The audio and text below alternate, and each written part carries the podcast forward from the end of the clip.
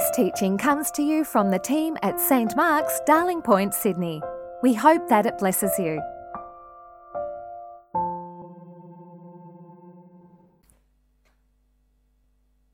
The first reading is taken from Exodus 3, verses 1 to 15. Now, Moses was tending the flock of Jethro, his father in law, the priest of Midian, and he led the flock to the far side of the wilderness and came to Horeb, the mountain of God. There the angel of the Lord appeared to him in flames of fire from within a bush. Moses saw that the bush was on fire, but it did not burn up. So Moses thought, I will go over and see this strange sight, why the bush did not burn up.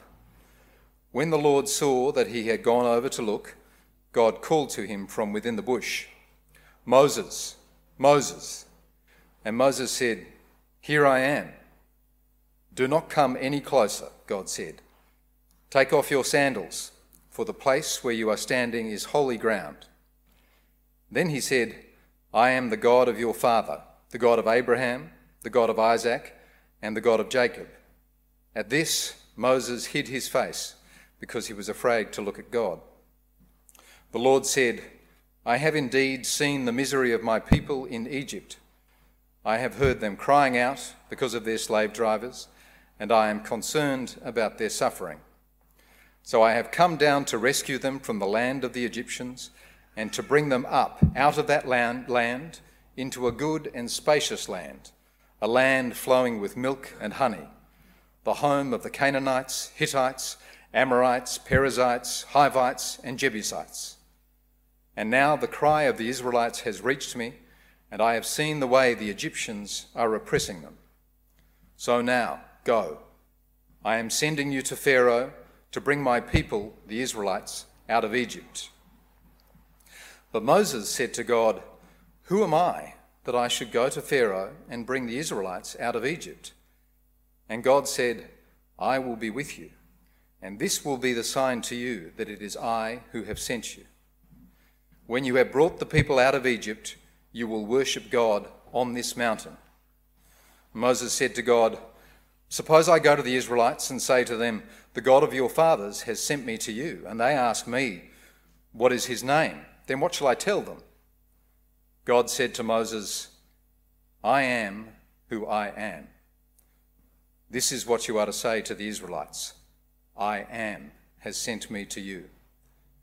God also said to Moses, Say to the Israelites, The Lord, the God of your fathers, the God of Abraham, the God of Isaac, and the God of Jacob, has sent me to you. This is my name forever, the name you shall call me from generation to generation.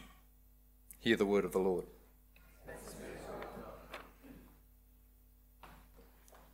The second reading is from Matthew 22, verses 23 to 33. That same day, the Sadducees, who say there is no resurrection, came to him with a question. Teacher, they said, Moses told us that if a man dies without having children, his brother must marry the widow and raise up offspring for him. Now there were seven brothers among us. The first one married and died, and since he had no children, he left his wife to his brother. The same thing happened to the second and third brother, right on down to the seventh. Finally, the woman died. Now then, at the resurrection, whose wife will she be of the seven, since all of them were married to her? Jesus replied, You are in error because you do not know the scriptures or the power of God. At the resurrection, people will neither marry nor be given in marriage. They will be like the angels in heaven. But about the resurrection of the dead, have you not read what God said to you? I am the God of Abraham, the God of Isaac, and the God of Jacob. He is not the God of the dead, but of the living. When the crowds heard this, they were astonished at his teaching. Hear the word of the Lord.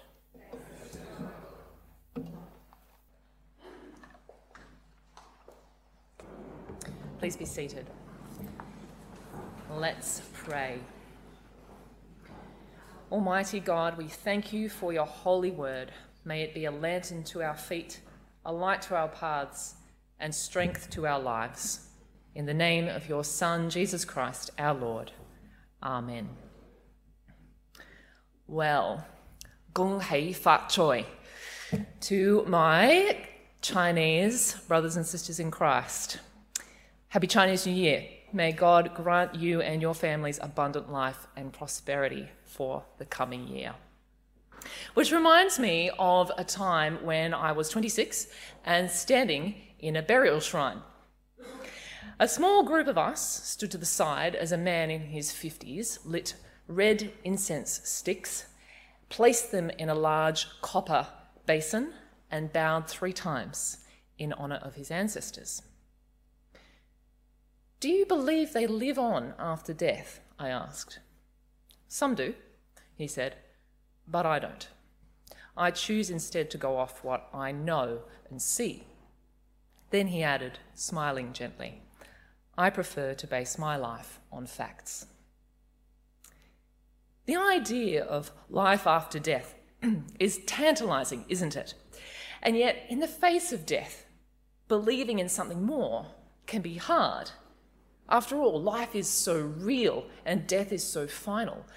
A hereafter seems less fact, more wishful fiction. So, surely it's absurd to believe in the Christian idea of resurrection, that someone can come back from the dead. I mean, scientifically, it's impossible, but anyone who has stood by the grave of a loved one knows that no matter how deeply we might desire it, this person is never getting up again. Yet, if we believe in the resurrection, like a number of us here do today, and like Matthew's original hearers did, it does raise all sorts of questions. What kind of life is it? How similar will it be to this one? What will people be like? And how will relationships work? If we were married here, will we be married there?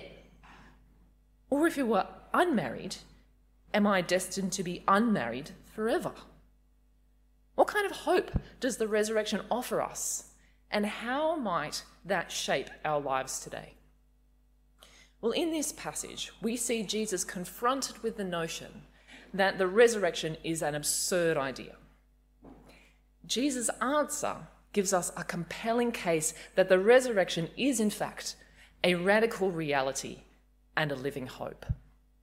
The resurrection is an absurd idea, a radical reality, and a living hope.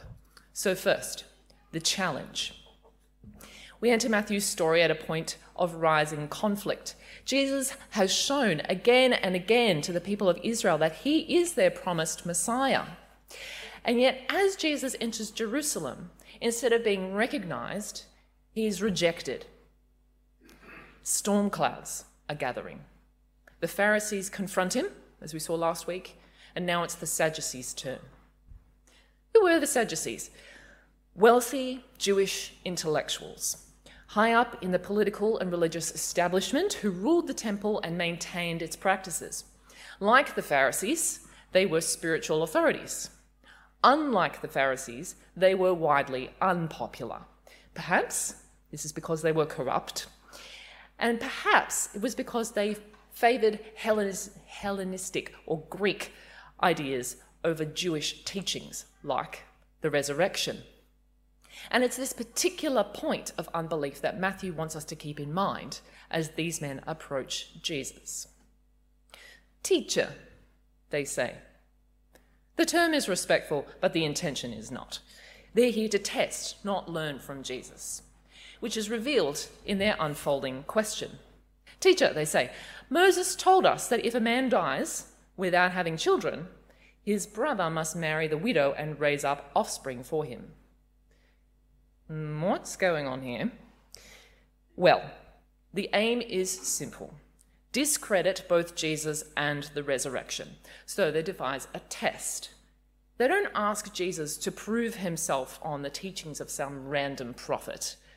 No, they choose the prophet, Moses, the bedrock and birthplace of Jewish spiritual authority. If you're going to prove yourself as teacher, Jesus, then you'll have to do it with Moses. And which teaching of Moses? Deuteronomy 25, verse 5, which talks about levirate, not Christian, marriage. The law is as they state it. And while today we might balk at some of the details of it, in short, it was a social security measure to protect and provide for women in ancient Israel. To the Sadducees, it illustrates or captures two things natural order and the joining in the joining of one man to one woman in marriage and covenant promise which was through children people's link to the abrahamic promises.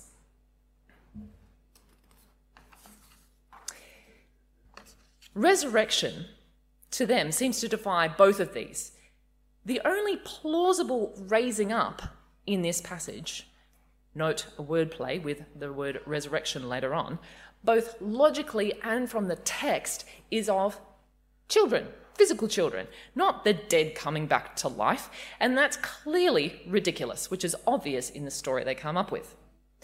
Now, there were seven brothers among us. The first one married and died, and since he had no children, he left his wife to his brother.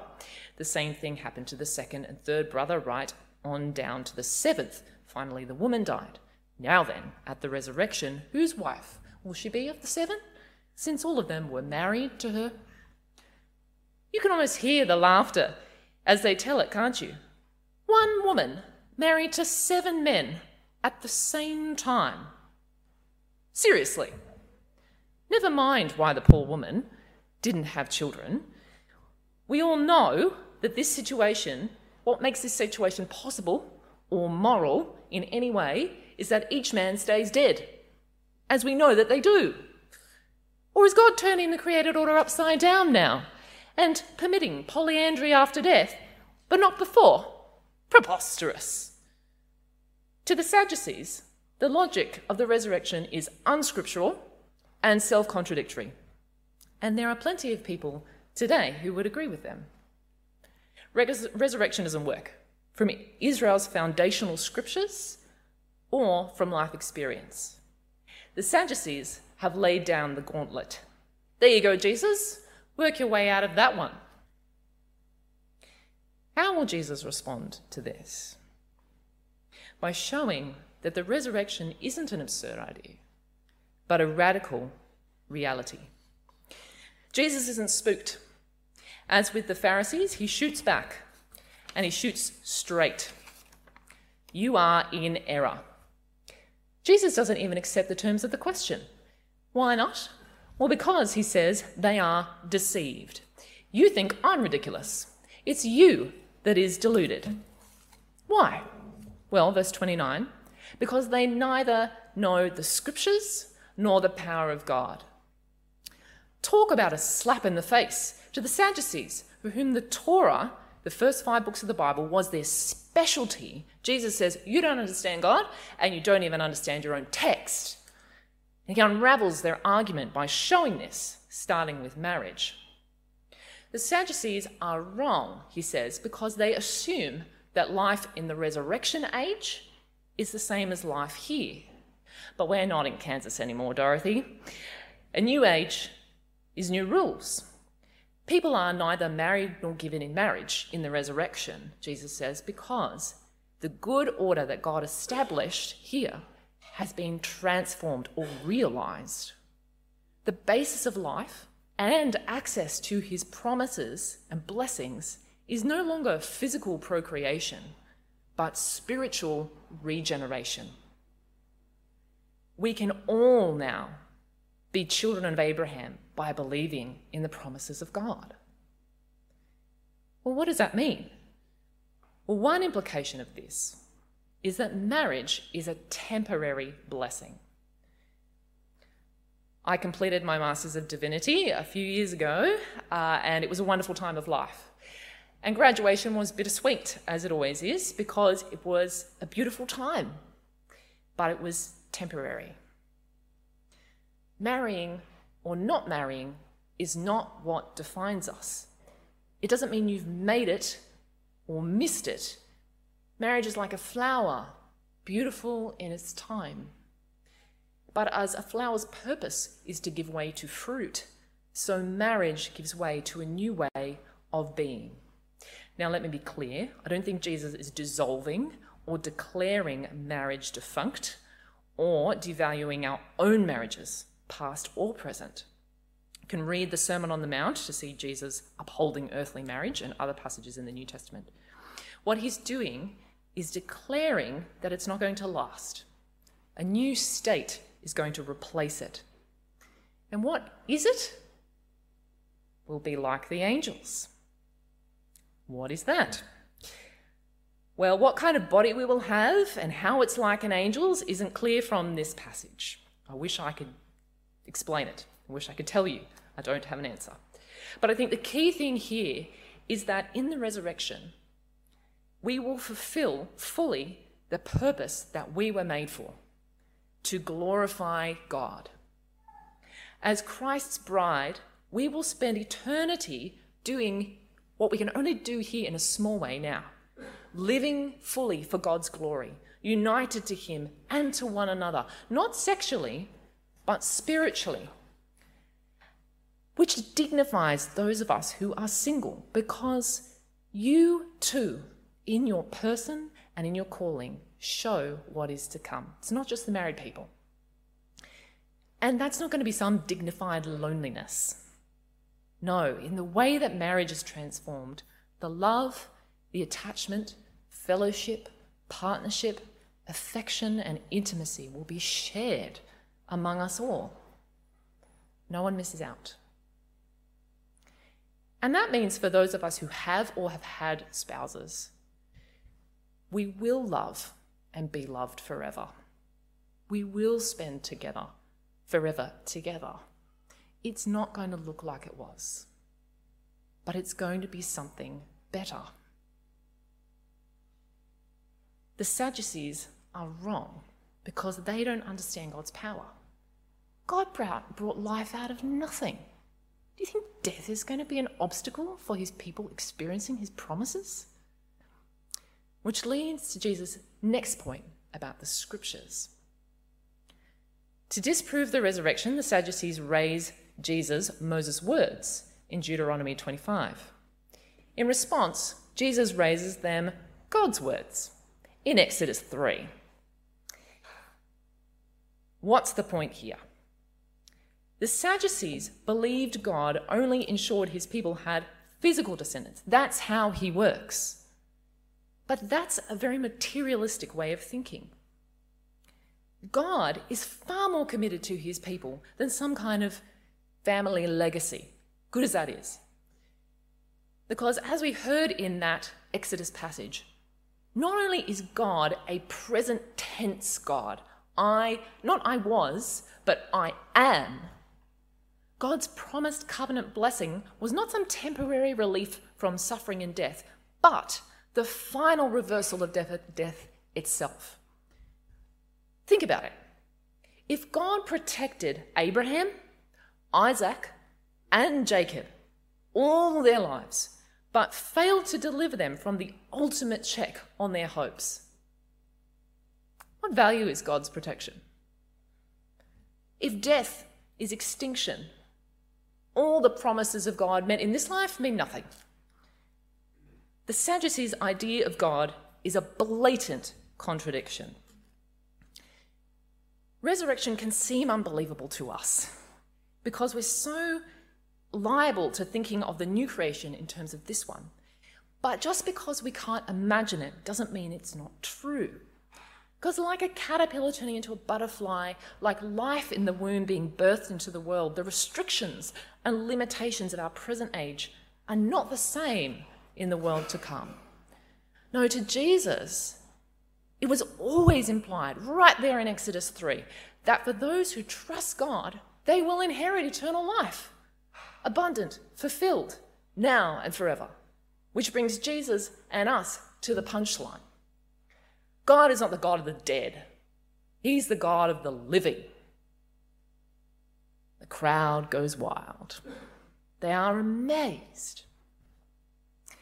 The thing is that in just a few chapters, these same crowds would be sending this teacher to his death. What grounds do we have to believe his words? Well, because he is living proof. In himself, he fulfills the scriptures and proves the power of God. His life totally glorified God while he was on earth. By his death, he fulfills scripture and makes a new covenant in his blood so that now he, raised by the power of God, can give life, resurrection life, to all who will trust themselves to him. Through Jesus, the resurrection is not an absurd idea. It's not only a radical reality, but because he lives, it is a living hope for you and me. Well, if that is true, how does the resurrection give hope to our lives now? In many ways, here are three. One, it clarifies our meaning. Our lives today, your and my lives today, are shaped by something far more significant and long lasting than our marriages and that is revealing the purpose and presence of God in the world. Marriage is one vehicle that we get to use to display it, which means it's a blessing, but not the blessing of life. Settling down with 1.5 kids in, and a dog in a flat at Redleaf is lovely, but it's not life's goal or greatest good. And so we need to be careful about implying to people single or not, that it is. But it also does something really good for our marriages, which is take the pressure off. Marriage doesn't have to fulfill all of my desires. That's coming. We can let our marriage partner or potential marriage partner be a real person. And it means as well that we can rejoice in singleness, not just our own, but others we can stop being suspicious of single people and start releasing them. In fact, encouraging people to be single because singleness is just as good, according to Jesus, as marriage, just as glorifying to God. And the Apostle Paul will say it's better because it gives us freedom to work for and witness to the kingdom in the world. So that's the first way it's a living hope. The second way is that it comforts us in the face of grief. It is never easy when someone we love dies or when we don't have the life that we want. But like it's never good to crash a car, but it makes a big difference to have good insurance, hope doesn't take away the grief of absence, but it does transform it. The New Testament talks about those who have died as merely having fallen asleep, which means, if that's true, that of all people, Christians can say with confidence of those we have lost in Christ, we will meet again. And for those who are disappointed by life in whatever way, it's an encouragement because this is not a permanent state fullness of joy will be yours. All of God's promises, you're included in them. But our hope isn't just for the future, it's for now. The resurrection means that our lives, whatever state we're in, they have real meaning and really contribute to God's purposes. So we can't we can be thankful for what we do have and invest in that, knowing that God is going to work through us. It gives us peace and hope. And finally, and thirdly, the resurrection hope reminds us that we are unified in Christ. That's a way it's a living hope. Whether we're single or married, regardless of the size of our family, we are united in love that spans to every sister and brother in Christ. This includes people who are divorced, people who are widowed, people who are single, people who are childless, and the child laden. And, and in the church, in us, God forms a picture of the new world to come. The kind of love that we will experience in fullness then, we get a tiny picture of now. Well, what will that look like? Perhaps one of the ways that we can just display that is that there we would take care, particularly of people who are prone to neglect in society, and we would include them. I wonder if you could imagine ways that you might invite people into your home, demonstrate hospitality to them at church on Sundays, show that they too are included in the purposes and family of God. Wouldn't you love to live in a community that embraced people with that kind of assurance and love? Jesus is the one who brings us this great hope. He transforms our whole lives and our futures. So let's cling to him because he is the anchor for our souls. Amen. Thanks for listening. Please visit our website at www.stmarksdp.org to subscribe to our new episodes, browse more resources, and find more information about the community of St. Mark's.